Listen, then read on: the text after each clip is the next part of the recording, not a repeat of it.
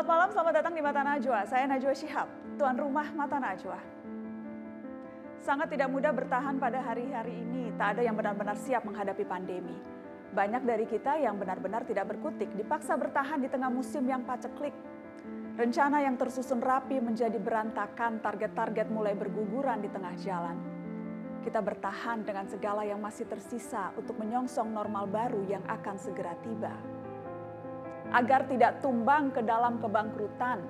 Adaptasi apa saja yang perlu disiapkan? Inilah Mata Najwa, belajar dari pandemi.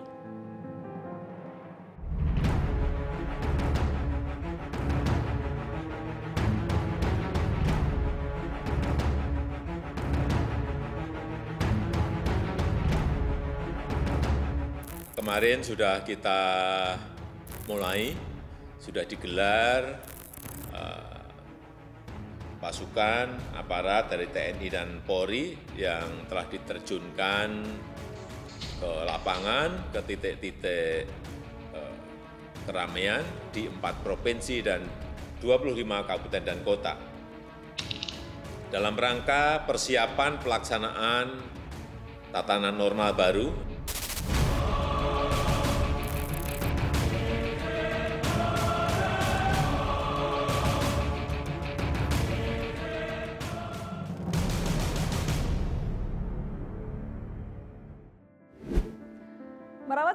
Humoris ketika pandemi corona tetap dilakukan para komika. Pesan-pesan yang dibalut humor terkadang lebih efektif mengingatkan masyarakat akan bahaya COVID.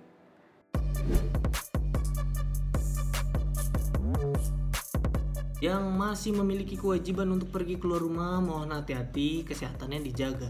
Dan untuk teman-temanku yang masih suka bilang, eh letang santai aja, nyawa kita di tangan Tuhan, wet paman boboho. Kalau emang itu prinsip ente, no jongkok tengah jalan tol sambil bilang nyawa kita di tangan Tuhan. Kalau nggak dicipokin Nova lu.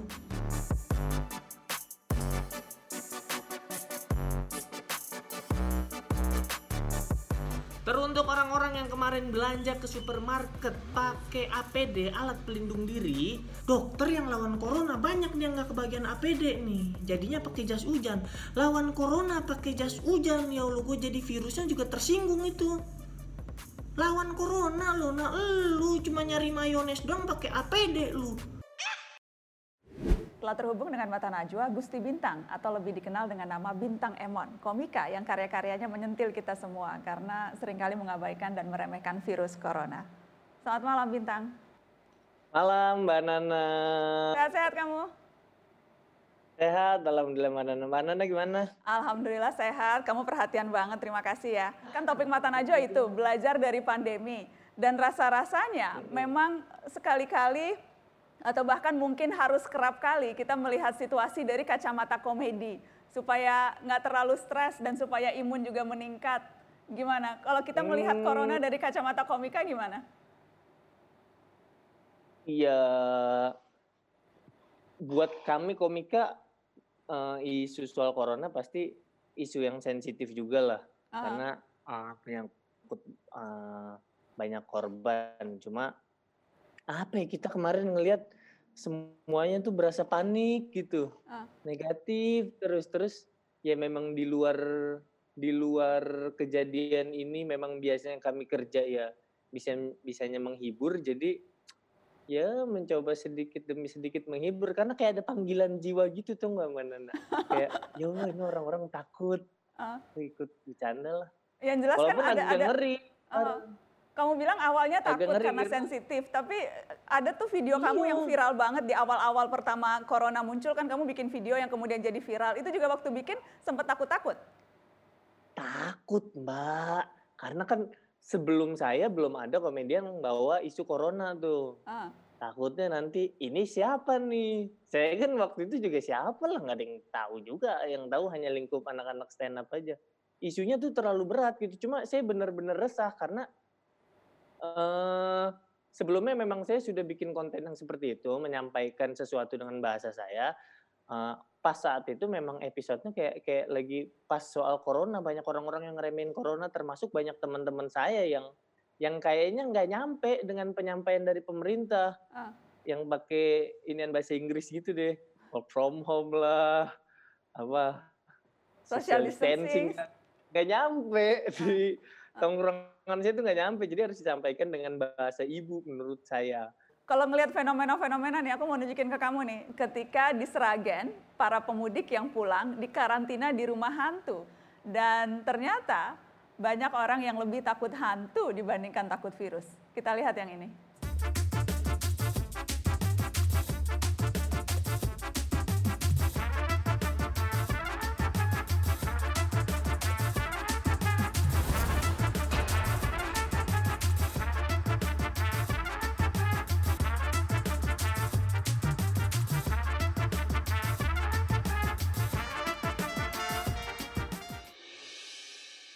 Jadi di Seragen itu, di Seragen orang lebih takut Mm-mm. hantu daripada takut virus COVID-19.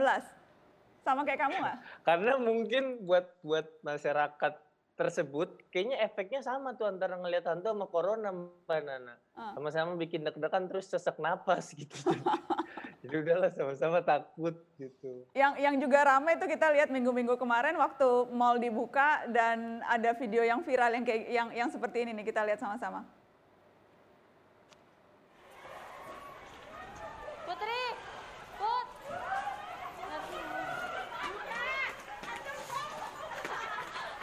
Boleh buka guys.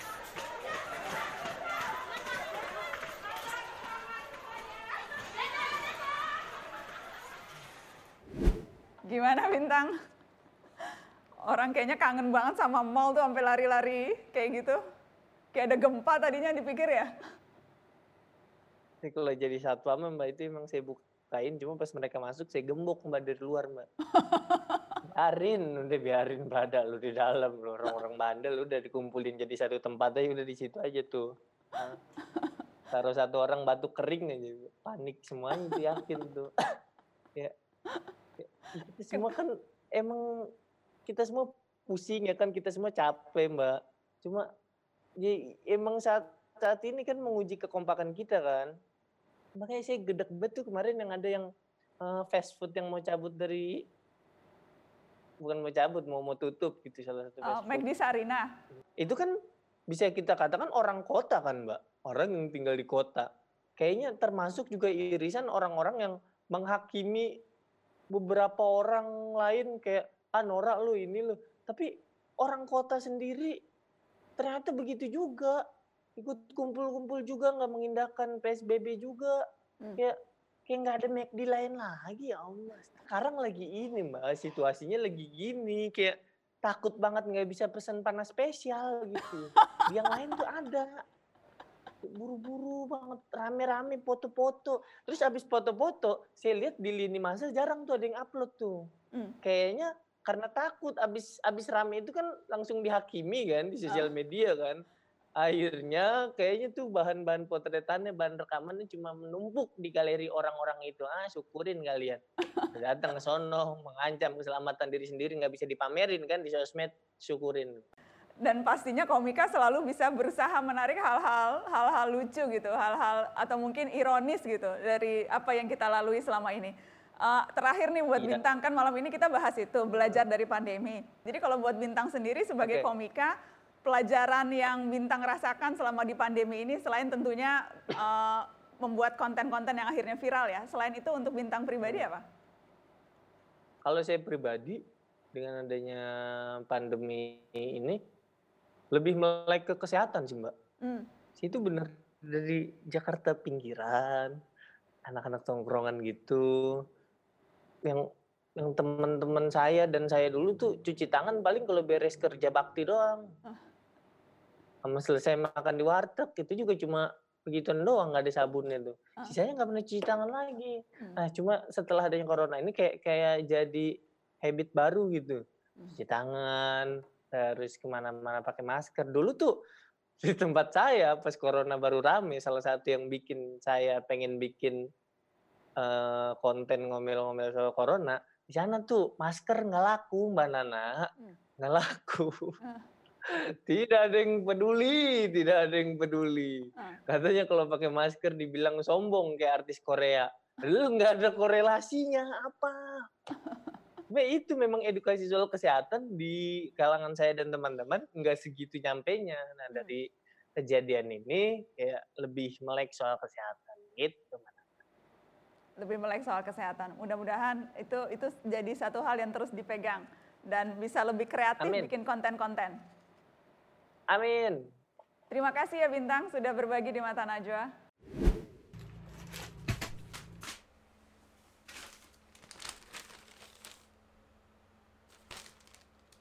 Ya, beritanya sama. Juga kayak video-video kemarin lagi rame orang-orang keluar rumah melanggar PSBB, tidak mengindahkan PSBB, tidak menjaga jarak. Duh, ini bikin kita yang di rumah deg-degan. Ntar kalau ditanya kenapa masih keluar-keluar, kenapa masih main, jawabannya tuh simpel banget. Bosen. Dia kira cuman dia yang bosen ya? Dia kira kita bahagia gitu di rumah. Kita juga bosen. Saya juga bosan di rumah. Itu kerjanya bersihin kipas. Kalau pagi dibersihin, siang udah bersih, bersihin lagi. Malam udah bersih, bersihin lagi. Nyiram kembang, sampai airnya keluar-keluar pot. Padahal kembang plastik. Dan kemarin ada cowok-cowok ngumpul beramai-ramai. 10 orang mereka kumpul posting video di Instagram. Posting fotonya juga di Instagram.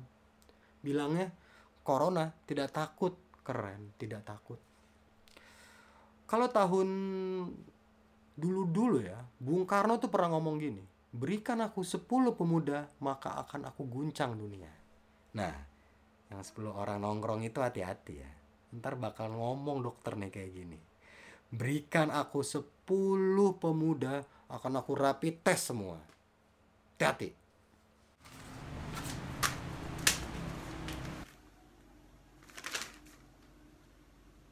Corona konspirasi. Wah. Kalau corona itu konspirasi, ini bahaya. Karena kalau misalkan corona konspirasi, obatnya itu cuma satu. Cuci muka. Biar lu melek, biar lu jelas ngelihat dunia gitu. Biar seger. Ya gue sih terserah ya, orang tuh punya teori masing-masing tentang corona tapi harus ada datanya. Nanti ada orang awam ngedenger itu akhirnya ngegampangin keluar rumah nggak pakai masker. Ditegur sama orang bro lu keluar rumah nggak pakai masker bro? Santai bro. Corona itu kontrasepsi konspirasi. Kenapa jadi kontrasepsi? Ya itu maksudnya. Udah salah ngeyel maksudnya tuh harus ada faktanya karena orang-orang Indonesia tuh orang-orang tuh yang dibesarkan dengan penuh hoax Orang Indonesia zaman kecil ini pasti kalau gigi atas lu copot itu dilempar ke bawah. Gigi bawah lu copot itu dilempar ke mulut. Lu telen. Itu karena gampang percaya. Kayak kemarin ada juga tuh orang-orang yang percaya katanya ada jamu yang bisa nyembuhin corona, yang bisa membunuh virus corona. Astaga. Ilmuwan seluruh dunia nih ya, profesor-profesor seluruh dunia, ahli-ahli seluruh dunia itu ngeluarin duit triliunan, dunia ngeluarin duit triliunan untuk nyari obat corona. Kenapa tiba-tiba ada jamunya? Kenapa tiba-tiba lu pada percaya? Itu riset dari mana? Itu ilmuwan kalau denger sedih. Ngapain sekolah tinggi-tinggi? Tahu gitu mah dia belajar ngulek, belajar ngulek.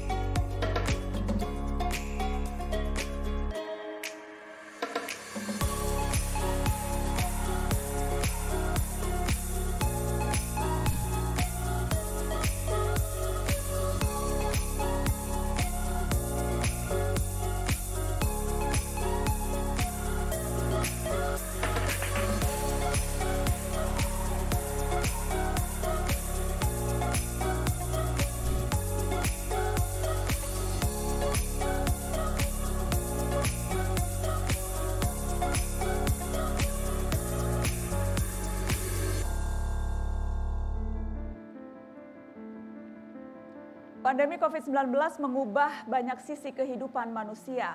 Corona juga telah mengubah wajah dunia.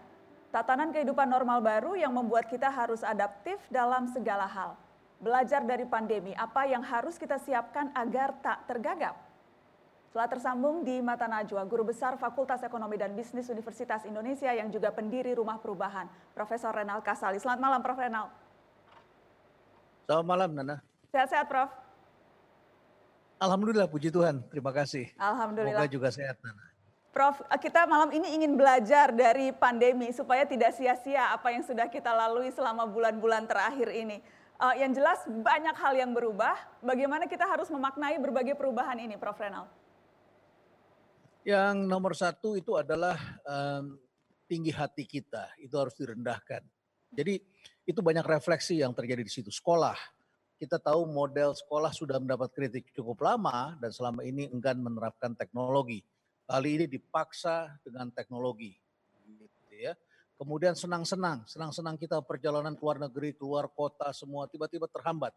Uh, harga yang murah tidak bisa kita beli, ya tiba-tiba seperti itu. Masih untung kita ada teknologi. Kesehatan kita berpikir juga bisa kita beli. Sekarang obatnya adalah uh, daya imunisasi kita, uh, kemudian pencegahan dan lain sebagainya. Jadi saya kira kesombongan ini harus kita turunkan dan yang kedua adalah kita harus tadi beradaptasi terus terhadap hal yang baru dan selama ini kita selalu menyangkal dan meninggal. Saya ingat Prof Renal uh, yang selalu selalu dari dulu selalu yang paling kencang uh, uh, apa namanya menyampaikan pentingnya kita menyesuaikan diri dengan perubahan. Disrupsi tidak ada pilihan untuk tidak berubah. Sekarang rasanya mantra ya. Prof Renal itu menjadi sangat sangat tepat begitu menggambarkan apa yang saat ini sedang kita hadapi. Tidak mungkin kita tidak berubah sekarang. Tapi perubahan itu kan sulit ya Prof. Banyak yang takut terhadap perubahan. Mindset seperti apa yang harus kita siapkan untuk menyambung, uh, untuk menjemput berbagai perubahan ini? Mindsetnya harus mau menghadapi kesulitan. Karena memang tidak ada yang mudah. Tidak ada yang mudah. Kita sekolah pun tidak mudah bahwa kita akhirnya memperoleh gelar sampai lulus SMA, sampai lulus sarjana, sampai lulus yang lebih tinggi lagi itu semua itu adalah karena menghadap berani dan mau susah. Susah sampai tidak tidur, susah sampai uh, tidak lulus pernah barangkali ya. Bikin paper tidak selesai, kemudian harus dibongkar lagi. Kita semua mau susah. Orang yang berusaha juga selalu menghadapi kesusahan. Nah, tapi begitu kita lewat tahap kesusahan, biasanya kita pengen enjoy, pengen nikmati. Masuklah kita dalam era yang disebut convert, convert zone. Kita nikmati di situ sehingga akhirnya kemudian kita nyinyir terhadap segala hal yang baru. Kita anggap itu kecil, kita anggap itu tidak mungkin akan berpengaruh pada kita. Jadi keterbukaan itu dan mau susah, saya kira itu sekarang adalah tantangan terbesar manusia, Nana. Hmm. Dan uh, disrupsi terbesar abad ini di kehidupan kita sekarang rasanya memang bukan dari teknologi, tapi karena munculnya pandemi ini, Prof. Jadi uh, banyak orang mengatakan new normal, normal baru. Dalam pandangan Prof. Renald, normal baru keseharian yang yang akan kita hadapi dalam waktu dekat ini apa saja, Prof? Ada yang kasat mata yang kelihatan dan ada turunannya di belakangnya. Yang kasat mata itu mari kita bandingkan dengan new normal sebelumnya, 2001 ketika terjadi tragedi 911. Uh, sejak itulah ada perang terhadap terorisme, kita masuk ke hotel yang tadinya uh, tidak diperiksa, sekarang ada anjing pelacak di depan, bagasi dibuka, mobil dibuka, kita semua di scan, keluar negeri kita uh, apa sepatu kita juga dibuka, ikat pinggang harus kita lepas, pemeriksaan tadinya dua jam jadi tiga jam, ya banyak sekali hambatan-hambatan. Terus visa juga susah. Nah itu tragedi 911. New normalnya seperti itu, ya sehingga semua semua bangunan perkantoran selalu ada ban uh, apa ada scannernya begitu ya.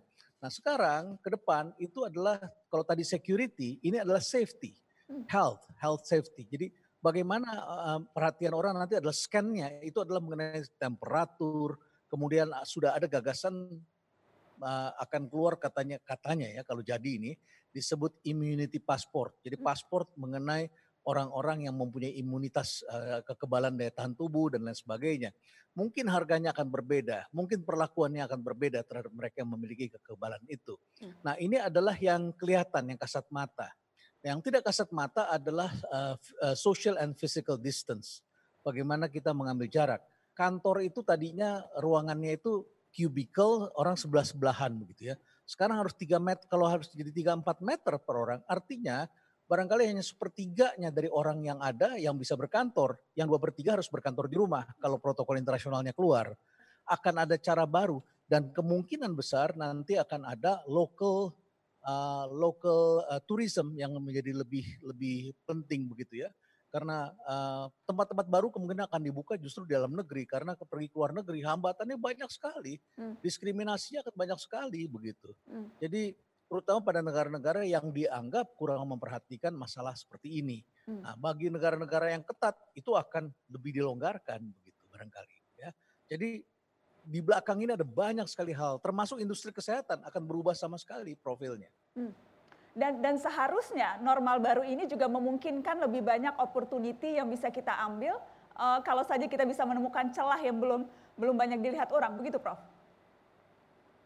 Iya, dan bukan hanya melihat celah, tetapi siapa pun yang mempersiapkan diri, karena eh, ke depan itu semuanya, ini kan semuanya adalah teknologi, Nana, teknologi ya. Eh, tekn- tekn- sekarang diperlukan juga kecerdasan menggunakan teknologi. Hmm. Jadi bukan hanya pengetahuan, tapi kecerdasan menggunakan teknologi. Nah, kalau kita mempersiapkan diri dan kita punya staff kita semua sudah aktif menggunakan itu, ini akan lebih cepat menangkap opportunity. Jadi kalau opportunity lewat sekelebat depan mata kita, yang bisa tangkap itu lah yang sudah berlatih. Hmm. Dia langsung tangkap di situ. Hmm. Apa Kayak bedanya Prof? sekarang Boleh tadi kecerdasan dan berpengetahuan? Iya. Kita dulu kan beranggapan orang kalau sudah berpengetahuan pasti cerdas lah dia ya. Eh, ternyata sekarang berbeda.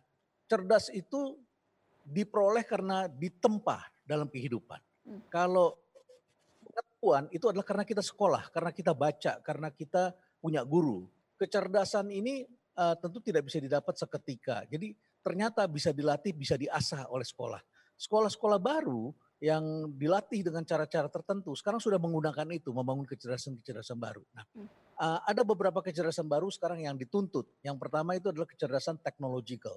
Ya, bagaimana uh, kita tidak bosan-bosannya update terus terhadap teknologi. Yang kedua itu adalah kecerdasan kontekstual. Bagaimana kita cepat membaca konteks gitu ya. Banyak orang yang tidak bisa membaca konteks. Yang ketiga adalah sosial dan emosional karena anak-anak sekarang banyak sekali di berada di depan gadget tapi tidak bisa mengendalikan emosi dan em, hubungannya dengan orang lain. Kita itu sekarang polisinya bisa menahan diri tapi masyarakat yang diberitahu tidak bisa menahan diri, marahnya minta ampun sehingga akibatnya reputasi mereka terganggu dan sebagainya. Hmm, terutama sekarang setelah ada tatanan normal baru seperti yang tadi Prof. Renal katakan. Prof, eh, ya akan ada yang baru, aturannya akan baru, publik atau warga negara diharapkan mengikuti aturan baru, tapi bagaimana kita memastikan bahwa negara yang mengeluarkan aturan juga bisa melakukan tugasnya dengan maksimal, Prof?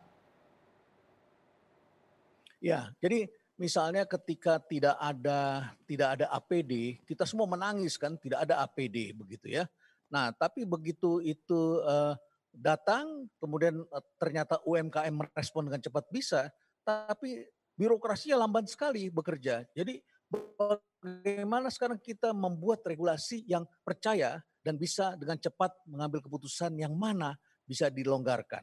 Nah, aturan-aturan seperti social distancing, eh, physical distancing, kesehatan dan sebagainya, ini harus direspon dengan cepat oleh eh, aparat-aparat birokrasi kita. Mhm. Karena kalau tidak justru malah bukan normal baru tapi malah kita kembali ke sebelum yang yang awal dan dan dan itu yang akan justru malah kemunduran. Prof Renat, boleh saya minta tips untuk anak-anak muda yang lagi mempersiapkan diri memasuki kehidupan normal baru? Satu dua tips eh, keseharian yang bisa mereka pegang, Prof? Yang pertama jelas kita harus mau susah. Jadi kalau ada yang mengatakan itu kan susah, Anda harus mengatakan ya itu susah tapi bisa. Jangan dibalik, jangan mereka kemudian Anda ikuti mereka bilang bisa tapi susah, dibalik saja menjadi eh, susah tapi bisa. Itu yang Susah pertama. tapi bisa. Yang kedua, kita jangan kaku. Hmm. Jangan sekali-sekali kaku. Ya. Karena pemimpin pun juga susah begitu. Jadi eh, percuma kita eh, bicara tentang wah tapi mereka berubahnya cepat sekali. Harus cepat memang, tapi harus yang ketiga, jaga integritas. Harus punya moral intelligence, kecerdasan bekerja dengan nilai-nilai. Karena siapa pun yang naik ke atas itu bukan karena kepintarannya, tetapi adalah karena kepercayaan yang diperoleh. Jadi jaga kepercayaan karena Anda adalah orang-orang yang menjaga integritas. Terima kasih Prof Renat Kasali eh, sudah bergabung di Mata Najwa malam ini. Sehat terus Prof, salam untuk Terima keluarga. kasih Nana.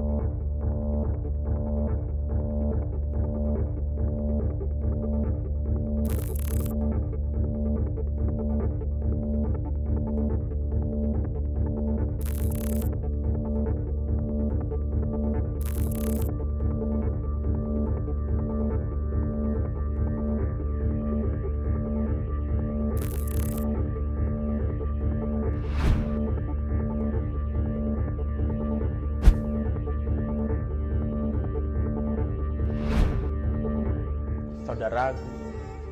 Salah satu hikmah ketika kita harus tetap beribadah di rumah saja adalah mampu tidak kita mempertahankan kualitas ibadah kita ketika kita harus beribadah di rumah tanpa dilihat oleh orang lain.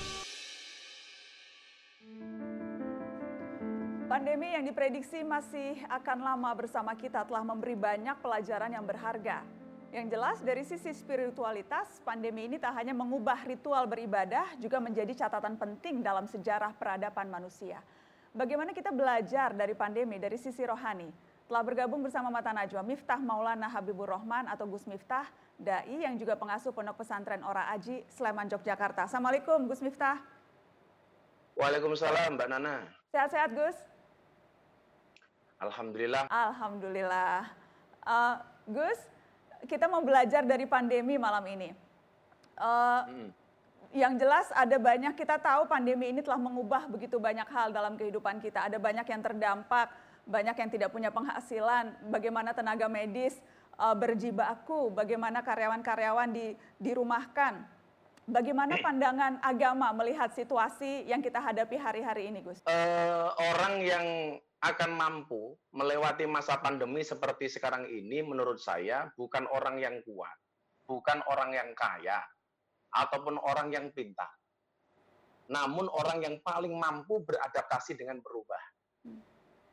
Yang menjadi persoalan kemudian adalah uh, bangsa kita ini sering terjebak ke, di kemapanan itu. Jadi tidak segera beradaptasi dengan hal-hal yang baru. Maka kemudian orang yang akan selamat menurut saya, orang yang paling mampu beradaptasi dengan perubahan. Tidak ada kita kata berputus asa. Toh kemudian Al-Quran mengatakan, wala taya asumi Janganlah kamu berputus asa dari rahmat Allah.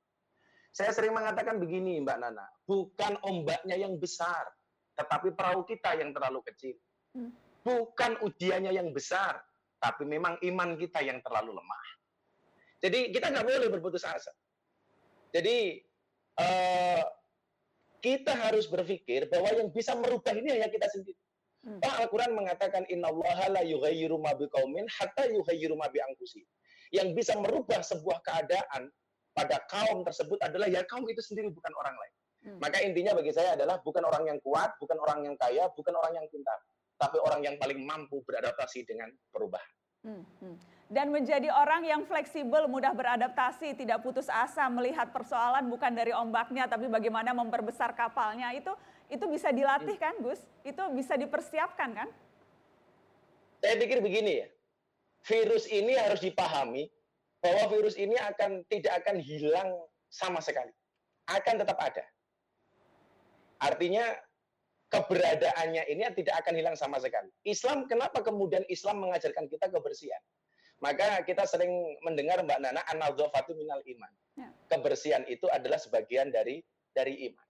Saya sendiri begini, saya pribadi kurang sependapat dengan pemakaian istilah damai dengan virus, berdamai dengan virus. Kenapa gue? Ya kan? Kalau saya berdamai, kalau saya berdamai dengan Mbak Nana, itu ada kemauan dari saya, ada kemauan dari Mbak Nana. Hmm. Kalau kita berdamai dengan virus, pertanyaannya kita mau berdamai, apakah virusnya mau berdamai? Hmm ya kan? Ya. Ini jadi jadi ambigu bahasa ini. Ketika pemerintah mengeluarkan kalimat berdamai dengan corona, maka saya melihat justru ini seperti apa namanya eh, kekhawatiran atau kegamangan pemerintah itu sehingga kemudian apakah karena latar belakang APBN-nya tidak cukup rakyat harus segera bekerja maka kemudian ada istilah uh, da damai dengan corona hmm. mungkin akan lebih tepat jika kita menggunakan harus lebih waspada. Jadikan hidup bersih sesuai tuntunan agama sebagai lifestyle kan? Pahami sosialisasikan arti protokoler kesehatan dan perketat pelaksananya. Saya pikir itu lebih lebih bisa diterima oleh akal kita hari ini daripada dengan bahasa berdamai dengan corona. Hmm. Gus, dalam pandangan agama ada banyak uh, kemudian uh, orang yang melihat wah virus ini azab, virus ini hukuman, virus ini uh, karena Allah murka kepada kita uh, apakah pandangan-pandangan itu tepat atau malah sebaliknya kita harus selalu berbaik sangka kepada Tuhan, Gus? Saya pikir pandangan itu kurang tepat karena yang yang menerima musibah ini tidak hanya orang yang tidak beriman. Bahkan orang beriman sekalipun. Bahkan catatan saya di Saudi Arabia itu yang paling banyak terpapar virus itu justru kota Makkah. Hmm. Kota Makkah. Artinya kalau kemudian ini dijadikan sebagai tolok ukur, oh ini azab bagi orang-orang yang tidak beriman, seharusnya Mekah terhindar dong dari virus ini. Hmm. Kan begitu. Situasi saat pandemi dengan korban berjatuhan hari ini semakin banyak. Saya mengi- mengibaratkan begini Mbak Nana. Seperti saat Nabi Nuh harus memilih penumpang kapalnya, yang kapasitas kapalnya itu sangatlah terbatas. Artinya apa? Orang-orang yang selamat yang diajak oleh Nabi Nuh untuk naik ke perahu itu adalah orang-orang yang siap. Siap secara jasmani, siap secara rohani, siap secara spiritualitas. Nah, maka di sini kemudian kita harus sama-sama tingkatkan kualitas diri, baik jasmani, rohani, spiritualitas, sehingga kita layak dapat tempat terpilih ikut bahteranya Nabi Nuh alaihissalam. Hmm. Dan mempersiapkan itu ya eh, lewat cara-cara yang memang selama ini sudah dituntun oleh agama ya Gus. Jadi bagaimana meningkatkan ketakwaan, bagaimana memperbaiki akhlak, hal-hal seperti itu yang Anda maksud Gus Miftah?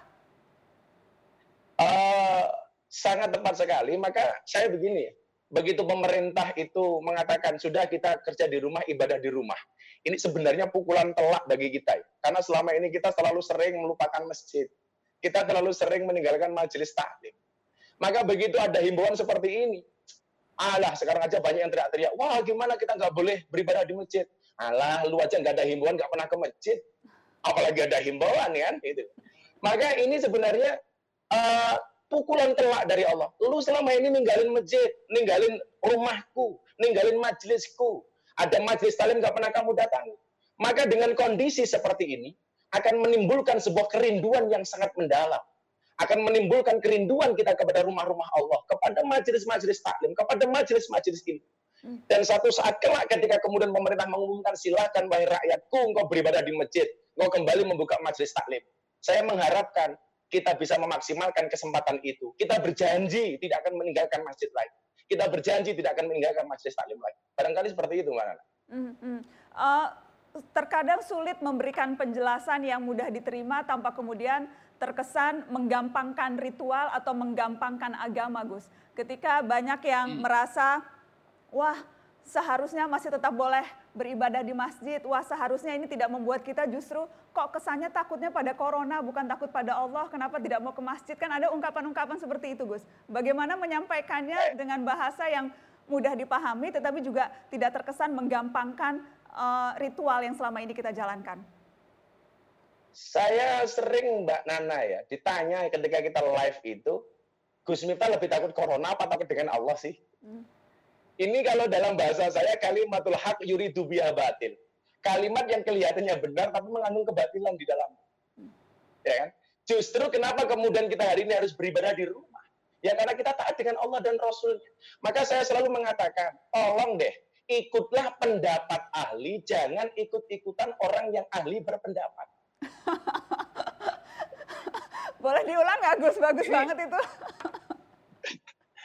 Ikutlah pendapat ahli, jangan ikut-ikutan orang yang ahli berpendapat. Nah, kayaknya yang nomor dua lagi ba- paling banyak ya, Gus, sekarang. Yang ngaku-ngaku Nah, ahli. ini yang paling dua, apalagi di era medsos ini. Semuanya orang bisa berpendapat, padahal tanpa dasar hukum yang jelas.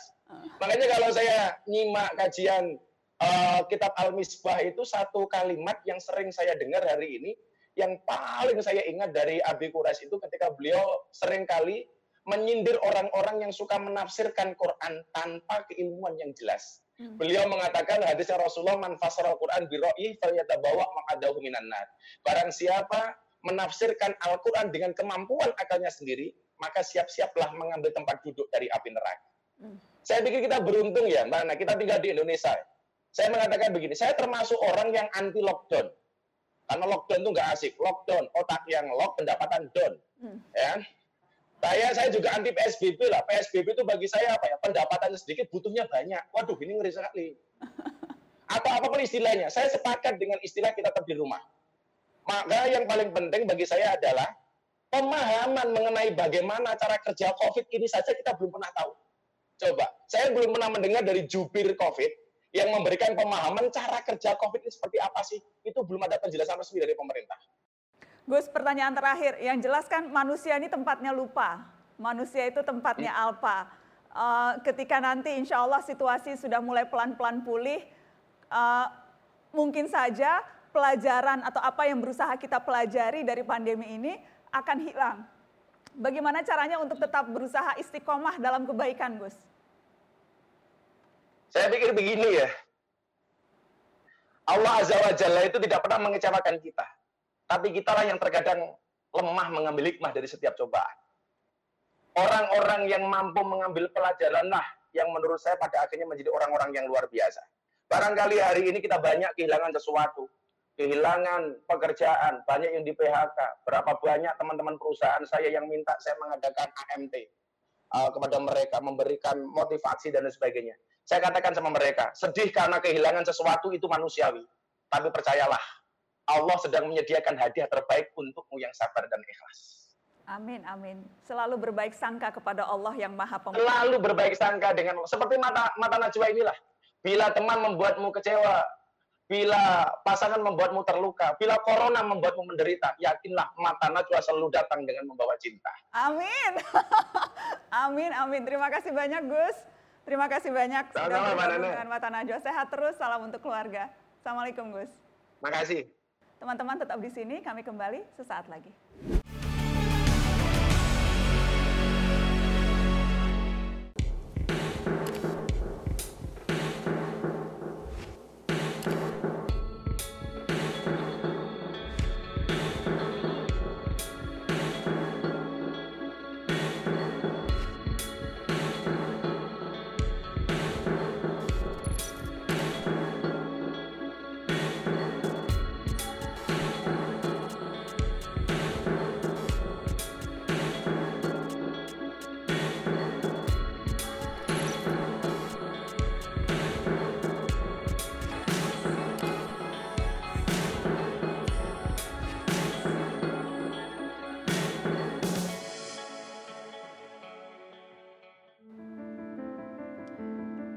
Telah mengajarkan pada kita saat pandemi, maka solidaritas menjadi kunci.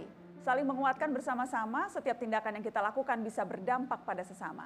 Pandemi ini menjadikan kita memanusiakan manusia, terwujudnya dalam berbagai aksi-aksi peduli. Telah terhubung dengan Mata Najwa, uh, budayawan serba bisa, Butet Kertarajasa, dan pekerja seni yang juga aktivis perempuan Hana Ar-Rashid. Selamat malam Hana, selamat malam Mas Butet. Butet saya ke Hana dulu, sehat-sehat Han? Alhamdulillah sehat. Alhamdulillah. Uh, kita malam ini mau belajar dari pandemi. Mungkin refleksi dari Hana dulu. Selama berbulan-bulan kita menghadapi wabah ini bersama-sama. Tentunya setiap orang kondisinya berbeda-beda, tantangannya berbeda-beda. Kalau dari Hana pribadi, apa yang rasanya betul-betul mengubah diri selama berbulan-bulan ini? Waduh, uh, merasa agak lost karena nggak bisa kerja lagi dan sebenarnya aslinya workaholic. Jadi um, gimana ya, saya ngerasa ini adalah waktu untuk introspeksi diri sih. Nampaknya sebelum ini yang kita menganggap normal sebenarnya adalah hidup yang terlalu eksesif, hidup yang agak egois, tidak memikirkan sesama manusia, tidak memikirkan lingkungan. Hmm. Dan sekarang benar-benar waktunya untuk kita introspeksi diri supaya nantinya hal-hal seperti itu tidak akan menjadi normal, the new normal lagi sih. Semoga kita bisa kinder to each other and to the environment sih. Hmm. Jadi ke, ke, ke, kalau kembali ke yang normal dulu, bahkan yang dulu pun normalnya itu tidak normal begitu ya. Untuk apa kembali ke sesuatu yang sebetulnya juga tidak ideal begitu kan? Normal yang nggak asik sih sebenarnya gitu. Normal yang mungkin penuh dengan sifat-sifat yang cenderungnya negatif. Jadi semoga ke depannya kita bisa belajar untuk menjadi lebih positif sih. Han, yang jelas uh, pandemi ini juga memukul kelompok-kelompok rentan dalam masyarakat dan salah satu kelompok rentan itu kita tahu kelompok uh, perempuan. Ada banyak persoalan yang selama ini juga selalu dihadapi, uh, tetapi Betul. akhirnya menjadi berlipat ganda saat pandemi. Uh, Hana selalu berbicara uh, lantang soal isu-isu perempuan. Apa yang bisa di-highlight soal isu perempuan selama pandemi ini, Han? Jadi kalau kita lihat mungkin yang paling utama adalah kasus kekerasan terhadap perempuan meningkat. Kalau kita lihat dari uh, data dari Komnas Perempuan selama pandemi, laporan kekerasan itu uh, tambah tiga kali lipat sebenarnya. Dan uh, in the last month sebenarnya ada 97 kasus yang dilaporkan. Dan yang ini adalah nightmare situation untuk banyak sekali perempuan karena membayangkan aja dengan PSBB ini sekarang ada perempuan yang menjadi korban yang terpaksa tinggal dengan pelaku kekerasannya di satu rumah gitu. Itu benar-benar menjadi nightmare untuk banyak sekali perempuan Indonesia. Dan sayang sekali karena uh, pandemi ini juga banyak sekali rumah aman yang disediakan oleh pemerintah sekarang juga terpaksa tutup. Makanya dengan uh, teman-teman dari berbagai organisasi, terutama Jakarta Feminist Discussion Group dan LBH Apik Jakarta, kami berusaha untuk um, fundraising untuk membantu uh, perempuan-perempuan dalam situasi seperti ini sih sebenarnya. Dan nggak cuma itu, kalau kita lihat ada kekerasan, tapi ada juga banyak sekali um, perempuan yang menjadi kepala keluarga atau single parent yang sekarang juga terancam karena di PHK atau karena uh, pendapatan utamanya sekarang hilang. So we're trying to help these women juga sih. Jadi situasi di mana uh, harus berada di rumah, berada bersama pelaku itu situasi yang betul-betul uh, membuat banyak sekali teman-teman uh, korban KDRT ini uh, berada dalam situasi yang rentan begitu ya Han? Betul, betul sekali. Ya, dan dan itu satu hal yang seharusnya bisa kita bisa kita antisipasi dan bisa kita jadikan pelajaran bagaimana memperbaiki ini ke depannya. Baik, saya ingin uh, ke Mas Butet Kertarajasa. Mas Butet, kita ingin refleksi malam ini. Belajar dari pandemi, itu judul Mata Najwa malam ini. Refleksi Mas Butet hari-hari ini, setelah uh, hampir tiga bulan ini kita Mas berada dalam situasi seperti ini. Boleh di-share ke kami Mas Butet? Saya justru mendapatkan banyak berkah terselubung dari pandemi ini yang pantas saya syukuri. Sesuatu yang sebelumnya jarang sekali saya lakukan. Harus di rumah saja, saya jadi punya waktu yang banyak untuk memeriksa kembali file-file lama, dokumen-dokumen yang bertumpuk tidak teratur, misalnya negatif-negatif film. Dulu ketika tahun 80-an saya masih jadi penulis freelance, saya banyak memotret tokoh-tokoh dan peristiwa-peristiwa kesenian di masa lalu. Misalnya seperti itu. Mas Butet, bagaimana caranya bisa terus produktif di saat di mana mungkin orang merasa uh, buntu uh, idenya, buntu kreativitasnya, bahkan uh, ada yang sampai sejauh merasa wah menjaga kewarasan saja susah begitu. Bagaimana caranya tetap bisa produktif di masa-masa seperti ini, Mas? Seniman itu kan pada dasarnya ada naluri yang inherent di dalam dirinya, yaitu naluri untuk kreatif. Semakin seniman itu terjepit, semakin seniman itu tertekan, maka naluri itu akan segera bergerak untuk menjawab problem tekanan itu. Jadi selain saya mengolah dokumen itu, saya sekarang melukis di atas keramik yang makin produktif karena waktu harus diproduktifkan. Tidak mungkin kita takluk atau ditaklukkan oleh tekanan-tekanan seperti itu apalagi seniman di Indonesia hmm. sudah cukup teruji hmm. 32 tahun hidup dalam tekanan kreativitas, tekanan ide, tekanan ekonomi, tapi toh seniman tetap dalam istilah Rendra kegagahan dalam kemiskinan. Jadi sekarang ini kegagahan dalam pandemi tidak takluk oleh tekanan pandemi. Keren itu Mas, kegagahan dalam pandemi tidak takluk oleh tekanan pandemi itu bagaimana caranya menularkan semangat kegagahan itu di luar seniman ya Mas Butet? Jadi kita kita bisa dapat pelajaran begitu uh, uh, dengan apa yang dilakukan teman-teman seniman. Kalau saya sarannya gini, kita mengimajinasikan pagebluk atau pandemi atau wabah ini jangan hanya sampai dengan tanggal 3 Juni. Tapi marilah kita imajinasikan pandemi ini bisa berlangsung satu atau dua tahun atau tiga tahun. Jadi suatu perjalanan yang sangat panjang. Kita imajinasikan yang paling ekstrim. Dan karena itulah maka mulai hari ini kita mulai berimajinasi bagaimana kita mesti menyelamatkan kehidupan untuk survive hidup kita. Misalnya bagaimana sekarang kita membangun basis ekonomi dengan kita bersahabat dengan alam, kita bercocok tanam, kita mencari siasat-siasat dalam situasi yang tidak tergantung seperti masa lalu kita dari peristiwa-peristiwa di bulan Januari, masa itu menjadi masa lalu kita. Kalau kita mengimajinasikan ruang hidup kita penuh ancaman sampai waktu yang sangat panjang.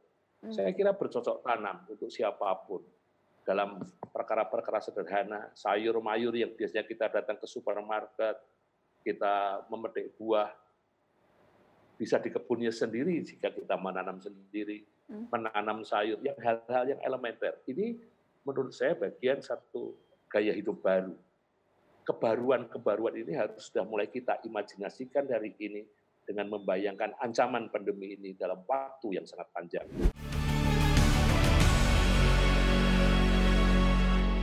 Mungkin bisa berbagi tips bagaimana kita terus bisa mengolah rasa, Mas Butet? Karena seniman itu kan paling pandai itu mengolah rasa, uh, meningkatkan sensitivitas begitu. Uh, bagaimana misalnya sekarang publik secara umum bisa lari ke karya seni atau menikmati karya seni sehingga senimannya juga terbantu dan kita sebagai penikmat seni juga mendapatkan manfaat? Kita melihat apa pun yang ada di sekitar kita ini, lalu kita hadirkan dengan makna-makna yang baru kita bisa melihat kepingan-kepingan kayu, tumpukan-tumpukan kertas di rumah kita, kita bisa melihat apa pun yang ada di sekitar kita yang semula kita anggap remeh-temeh. Itu kita latih sensitivitas kita dengan mencoba mengolah yang barang remeh, limbah-limbah di sekitar kita itu kita susun dengan semata-mata awalnya untuk mengisi waktu luang saja. Hmm. Kemas bekas-bekas kemasan, kita susun, kita anyam, kita jahit, pasti akan menghadirkan sesuatu yang baru. Kalau ini terlatih, maka kita akan, kalau dalam seni ini namanya mengolah ketangkasan improvisasi. Apa pun yang ada dalam situasi darurat, harus dengan tangkas kita tangkap sebagai satu peluang untuk improvisasi. Maka kita bisa berimprovisasi dengan benda-benda di sekitar kita, dengan limbah-limbah di sekitar kita, dengan apa pun yang semula remeh, marilah kita beri makna baru dengan sentuhan-sentuhan kita memberi makna baru pada hal-hal yang mungkin dianggap kecil tapi bisa menghasilkan sesuatu yang besar. Itu kunci teman-teman seniman. Mas Butet, nanti saya akan minta Mas Butet untuk karena rasanya rugi sudah ada Butet Kertarejasa di mata Najwa, tapi saya tidak minta untuk menyampaikan unek-unek di hati dalam bentuk monolog. Tapi sebelumnya saya mau ke Hana dulu. Han, uh, yang yang sekarang menjadi concern banyak orang adalah dan topik Mata Najwa malam ini bagaimana kita bisa beradaptasi, menyesuaikan diri dengan berbagai perubahan yang akan terjadi nanti dalam konteksnya Hana dengan uh, profesinya sebagai pekerja seni, dengan uh, aktivismenya di dunia uh, perempuan, isu-isu perempuan, apa pelajaran yang menurut Hana bisa dijadikan pegangan untuk kita semua bicara dari dua isu itu, Han? Kalau saya lihat mungkin sekarang kalau dari sisi profesi mungkin syuting memang udah nggak bisa sih sekarang gitu. Tapi kalau saya lihat banyak sekali filmmaker yang membagi ilmu lewat sosial medianya. Jadi masih ada cara untuk tetap belajar kalau mau menjadi filmmaker atau kalau mau tahu proses di balik di balik layar seperti apa. Ada banyak sekali yang uh, bikin konten dan kegiatan uh, online untuk membagi ilmu. I think that's something that is super cool. As far as activism itu sendiri, mungkin sekarang yang paling sulit adalah biasanya kalau mengadvokasi untuk sesuatu harus turun ke jalan, harus benar-benar bertemu dengan orang. Jadi jadi sekarang kita mencari cara yang lain memperkuat uh, networking kita gitu, tetap membuat diskusi online tentang isu-isu perempuan dan tetap mensupport organisasi yang memang ada di baris depan yang benar-benar menjemput korban atau ada di situ. Mungkin sekarang harus benar-benar bersolidaritas untuk mereka dan apa pun yang mereka butuh, mari please use my platform atau platform teman-teman yang juga uh, juga merasa hal-hal ini penting untuk membantu justru yang menjadi ahli dan ada di baris depan. I think that's the only thing that we can do untuk sementara. Tapi we can still keep fighting for sure.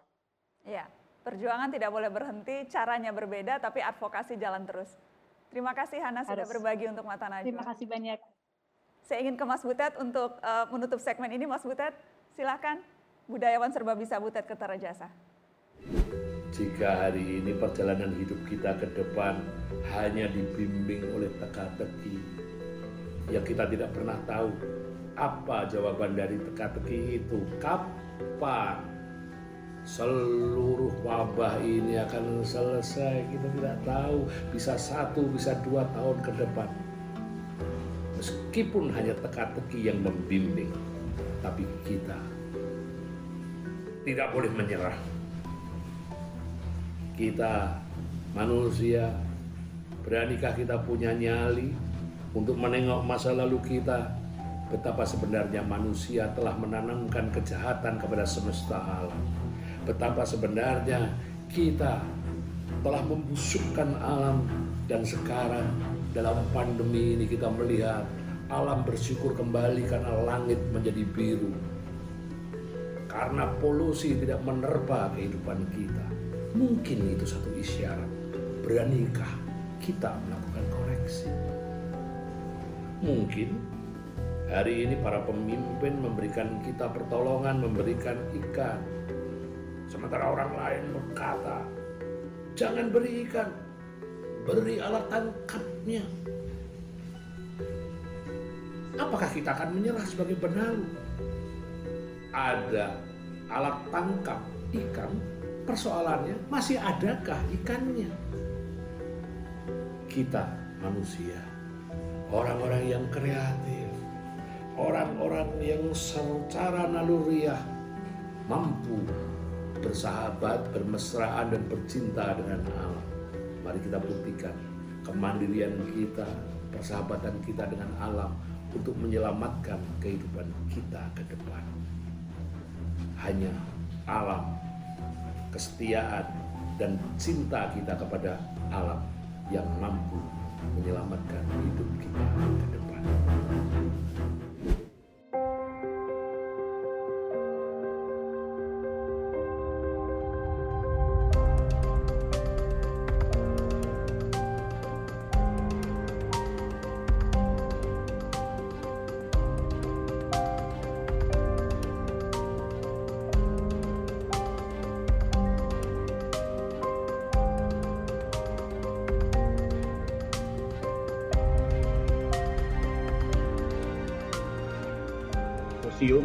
Lagi, eh, galeri seni dibuka lagi. Nah, karena kejadian ini itu akhirnya ditutup lagi untuk sementara keputusannya yang paling terasa. Lalu kantor perusahaan tadinya juga sudah mulai kembali ke kantor pekerjanya karena kejadian ini akhirnya kantor dan perusahaan-perusahaan eh, harus kembali lagi misalnya untuk pulang untuk lebih diketatin lagi lalu jam kerja yang fleksibel misalnya dikasih shift waktu lebih eh, teratur juga diatur lagi.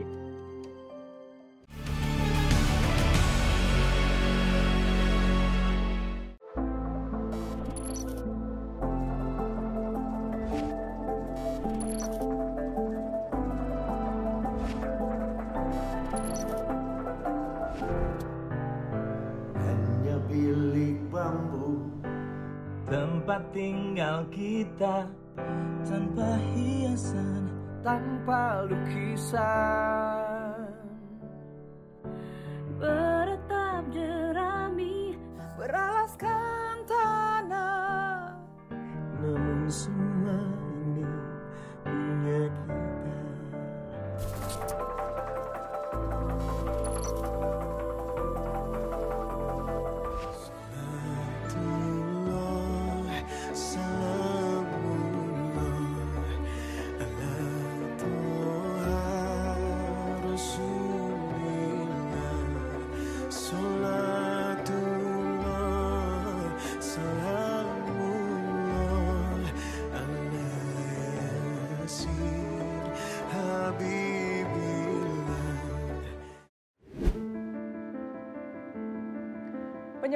COVID-19 di hampir seluruh belahan dunia memukul banyak industri kreatif, salah satunya musik.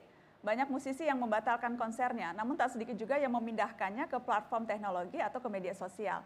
Eh, solidaritas untuk bersama-sama bagi sebagian musisi, pandemi bisa jadi malah membuat mereka lebih produktif dan inovatif karena tetap bisa menghibur melalui konser virtual di rumah masing-masing.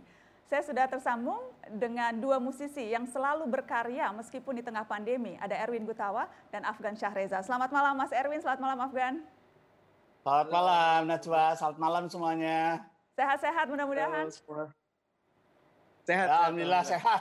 sehat. Alhamdulillah sehat dan terus produktif. Sehat, sehat. Sehat dan terus produktif. Aku lihat walaupun di rumah aja tetap bikin karya, tetap konser virtual, tetap segala macam. Energinya dari mana Mas Erwin?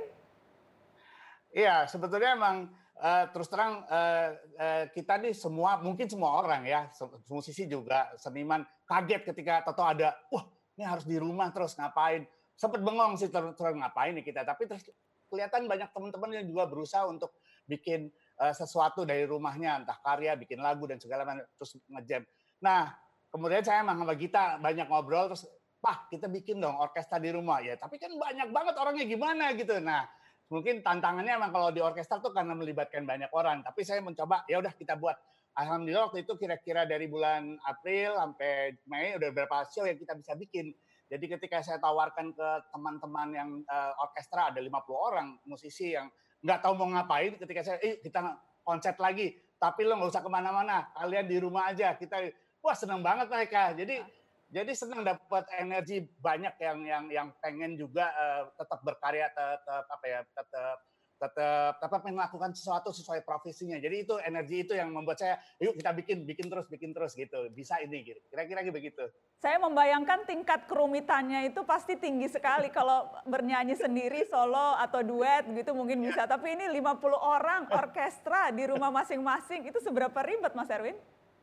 Iya, jadi emang eh, kita tahu kalau orkestra pasti melaku- eh, massal banyak orang dan eh, kelebihan orkestra adalah eh, ketika kita main itu kita bisa mendengar teman-teman kita eh, bersuara kan. Pemain biola akan ter pemain biola akan tergerak hatinya untuk main lebih bagus kalau dengar bunyi flute, bunyi trompet, bunyi timpani, begitu sebaliknya gitu. Nah, mungkin kebiasaan ini yang nggak bisa kita lakukan lagi karena masing-masing melakukannya di rumah. Nah, itu tantangan itu sih yang paling paling susah karena karena orkestra tuh biasanya emang kebersamaannya yang dituntut. Nah, untungnya memang orkestra seperti Nana tahu bahwa kalau kita berorkestra itu kita punya bahasa yang di seluruh dunia melakukannya. Ada notasi balok, not balok, semua tanda-tanda bunyi-bunyi itu udah kita kita sepakati di seluruh dunia itu begitu. Jadi, nah tinggal bagaimana menyamakan. Kebetulan orkestra saya udah sering main sama saya, nggak banyak-banyak banget sih setahun paling berapa kali ya kita berkonser. Tapi paling nggak kita tahu eh, eh, mereka tahu maunya saya kalau saya menulis sesuatu terhadap notasi itu. Jadi kesepakatan-sepakatan itu sih yang perlu dicari bagaimana bunyinya dan uh, alhamdulillah ketika mereka mainin masih bisa membentuk satu sinergi yang kuat, masih apa ya uh, kebersamaan yang tinggi dan bisa bisa syahdu, megah dan segala macam gitu. Hmm. Sesuai dengan sifat orkestra. Hmm. Saya ke Afgan sekarang. Yang jelas Afgan berkarya terus selama pandemi, selama tiga bulan tampaknya selalu uh, melakukan sesuatu ya sama Mas Erwin, tapi juga uh, tampil sendiri, sempat waktu itu bareng-bareng di konser musik di rumah aja. Itu, itu apa dorongannya? Karena uh, kalau memang nggak berkarya bukan Afgan kayaknya ya?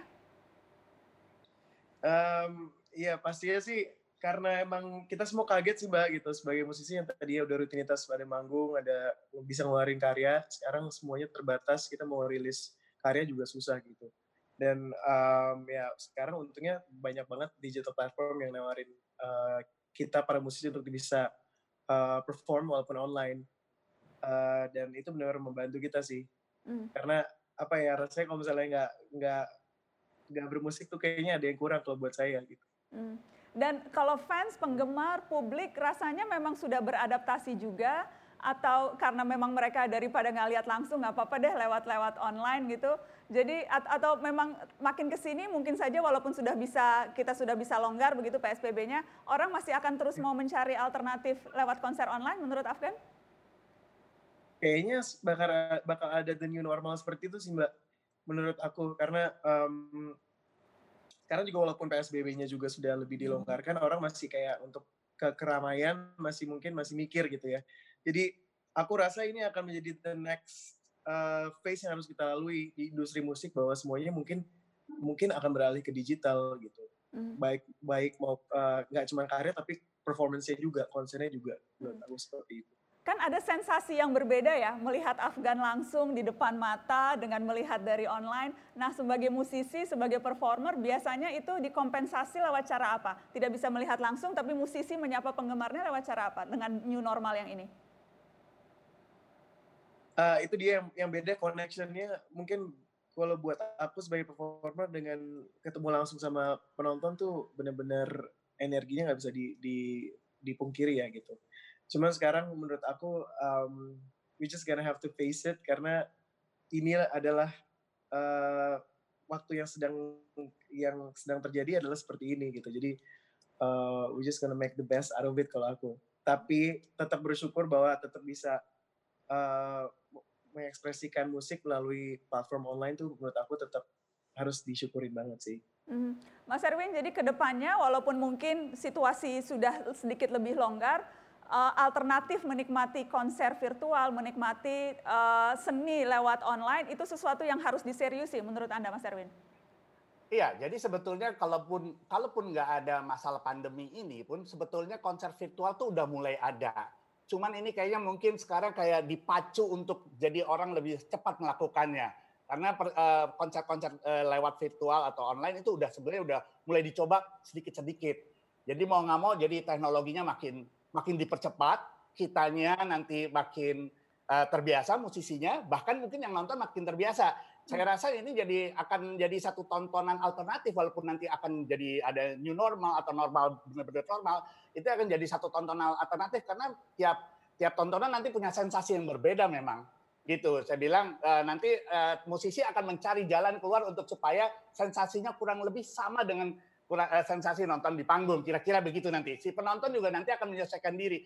Jadi nanti pilihannya makin banyak. Jadi saya senangnya sih sebetulnya nanti akan banyak pilihan terhadap eh, namanya berkarya. Ya tempatnya nggak cuma panggung atau rekaman tapi bisa juga di, eh, di di online di virtual gitu. Kira-kira gitu sih.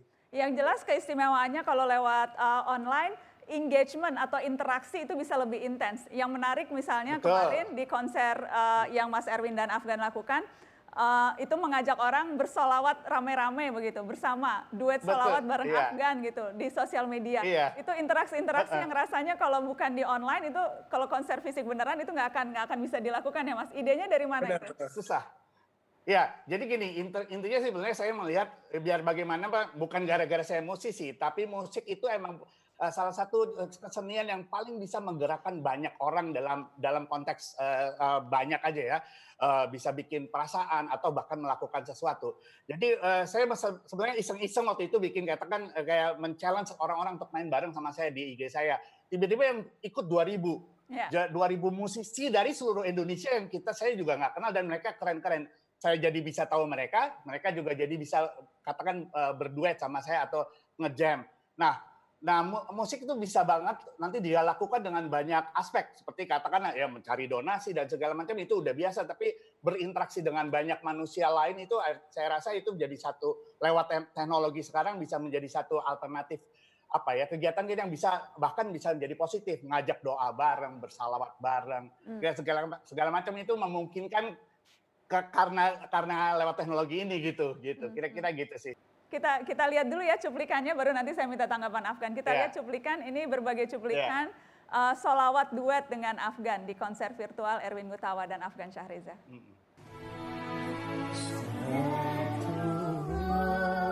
Saya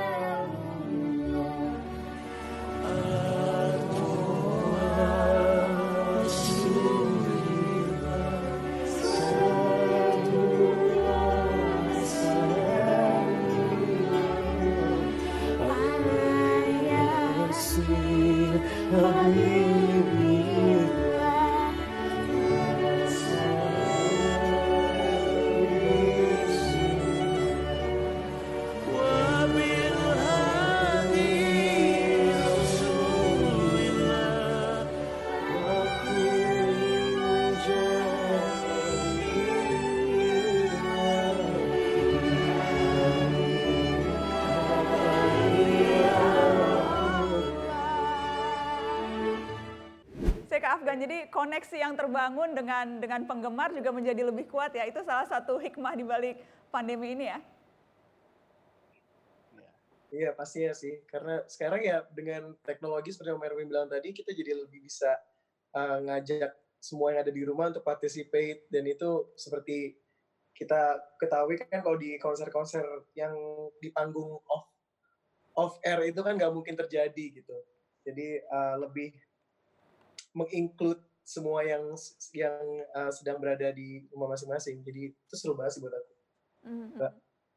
Hubungan dengan hubungan dengan eh, eh, apa namanya? Saya mau bilang pemirsa, kalau pemirsa saya dengan penggemar kan. Afgan jadi hubungannya juga menjadi lebih Oh, iya. lebih lebih dekat begitu ya. Dan dan penting untuk untuk membina itu. Walaupun di, di, di saat masa-masa sulit terutama ya memberikan kekuatan kepada mereka bukan hanya lewat musik dan karya tapi juga hubungan-hubungan personal seperti itu. dengan adanya pandemi ini sekarang kan semua menggunakan sosial media sekenceng-kencengnya nih untuk bisa berkarya dan untuk bisa berkomunikasi sama sama para penggemarnya gitu. Mungkin ada juga yang bisa sesimpel as uh, menggunakan Instagram untuk bisa kolaborasi langsung sama fansnya. Hal-hal seperti itu kan yang tadinya sebelum ada pandemi ini kita nggak nggak menyadari bahwa betapa pentingnya itu. Mas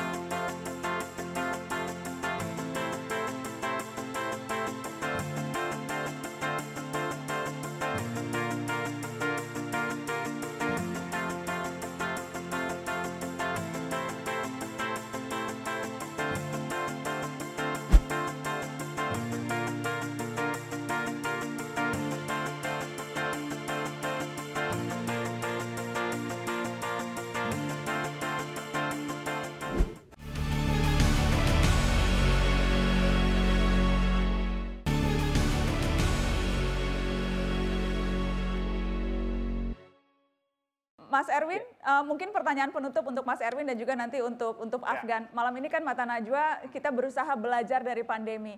Boleh saya minta refleksi Mas Erwin pribadi dan juga nanti dari Afgan eh, pelajaran yang terpenting yang dirasa bagi diri sendiri dan mungkin bisa juga nanti ditiru oleh oleh orang lain tips-tipsnya yang bisa kita eh, ambil hikmahnya. Ya, kalau saya saya mau jawab duluan, jadi gini, jadi terasa sekali bahwa kita ini siapa pun kita, saya, saya musisi itu ternyata punya punya tanggung jawab dan punya fungsi terhadap eh, eh, eh, ininya masing-masing. Jadi kalau saya musisi, tentunya saya punya tanggung jawab sama diri saya sendiri untuk supaya saya selalu bermusik karena itu itu jadi eh, profesi saya dan saya harus punya harus mempertanggungjawabkan itu. Kemudian ketika saya membuat suatu musik baik itu berguna untuk orang lain, at least untuk mengajak teman-teman untuk punya kegiatan lain itu, saya udah merasa ba- bahagia karena ada 50 orang teman-teman saya yang juga ikut sibuk sama saya gitu. Ketika 50 orang ini sibuk gitu tiba-tiba bisa melibatkan banyak orang yang nonton terhibur itu makin senang dikala orang lagi pada sedih. Apalagi tiba-tiba ke konser ini tiba-tiba bisa menghasilkan sesuatu yang jauh lebih besar daripada sekedar yang nonton. Seperti ada donasinya, mengajak berdoa untuk bangsa dan negara. Itu saya rasa itu eh, pelajaran itu bahwa bahwa kita kalau kita bikin sesuatu yang kecil aja itu semuanya dampaknya bisa luas siapa pun kita siapa pun kita kalau saya musisi ya saya harus bikin musik yang bagus untuk bisa punya dampak seluas mungkin kira-kira itu sih eh, pelajaran dari saya berarti saya harus sering bikin gitulah kira-kira gitu ya Jadi Gitu. jadi jangan pernah merasa yang di, yang dilakukan tidak berarti karena sekecil apa pun bisa Betul. membawa dampak untuk orang lain. ya Kita kita belajar itu. Terima kasih Mas Erwin. Iya. Afgan, ada yang bisa di-share refleksi selama ini? Em, kurang lebih sama sih dengan Om Melvin, Mbak. Aku ngerasa sekarang em, musik benar-benar bisa menyatukan eh, banyak orang sih gitu. Dengan kemarin Mbak Najwa bikin eh, konser apa? Di rumah aja. konser yang kita ikutan, ya itu juga benar-benar sangat impactful dan aku sekarang ngerasa this is the time untuk use my uh, platform yang aku punya untuk bisa memberikan impact yang uh, sebesar-besarnya gitu. Dan um, sekarang kita live in uncertainty ya gitu, jadi um, sebisa mungkin tetap bisa inovatif, tetap bisa um, berekspresi, bermusik, nggak berhenti di sini hanya karena sebuah pandemi ini, tapi kita harus mikirin cara di cara-cara lain untuk kita tetap bisa berkarya. Dan ini sangat challenging, but it's I, I think it's gonna teach us so many lessons in- in the future mudah-mudahan. Terima kasih Afgan, Thank terima kasih. Mas Erwin, terima kasih Thank sudah you, menghibur kami selama Thank pandemi ini. Ditunggu karya-karya selanjutnya. Tetap produktif dan berkarya selama pandemi, belajar dari pandemi. Dan ini adalah cuplikan karya dari Erwin Gutawa dan Afgan Syahreza, konser orkestra di rumah. Kita saksikan cuplikannya berikut ini.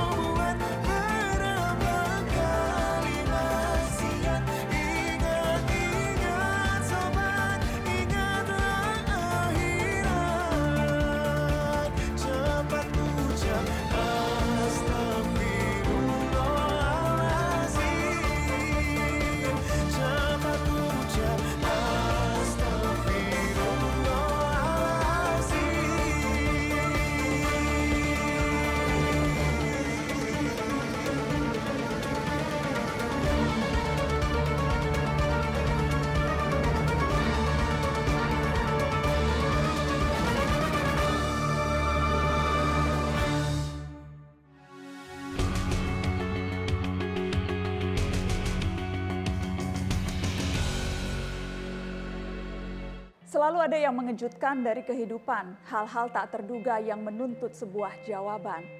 Biasanya kita akan tergagap lebih dahulu, bingung tak tentu selama beberapa waktu. Sampai akhirnya kita bangkit dalam pencarian, mencoba memahami makna setiap kejadian. Lalu mencoba bergegas lagi berbekal pelajaran, sebab normalitas baru menuntut banyak penyesuaian. Kehidupan mungkin tak akan pernah sama lagi jika ingin bertahan kita mutlak beradaptasi. Bencana akhirnya tidak melulu terasa sia-sia jika bisa menarik hikmah yang paling berharga. Kita adalah umat yang tak boleh berhenti belajar. Dengan itulah kemanusiaan akan terus berpijar.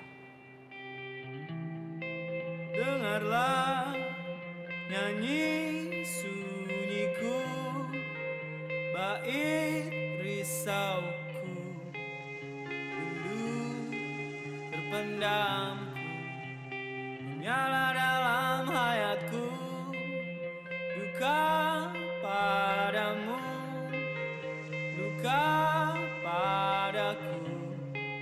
Saling lebu Menghalau awan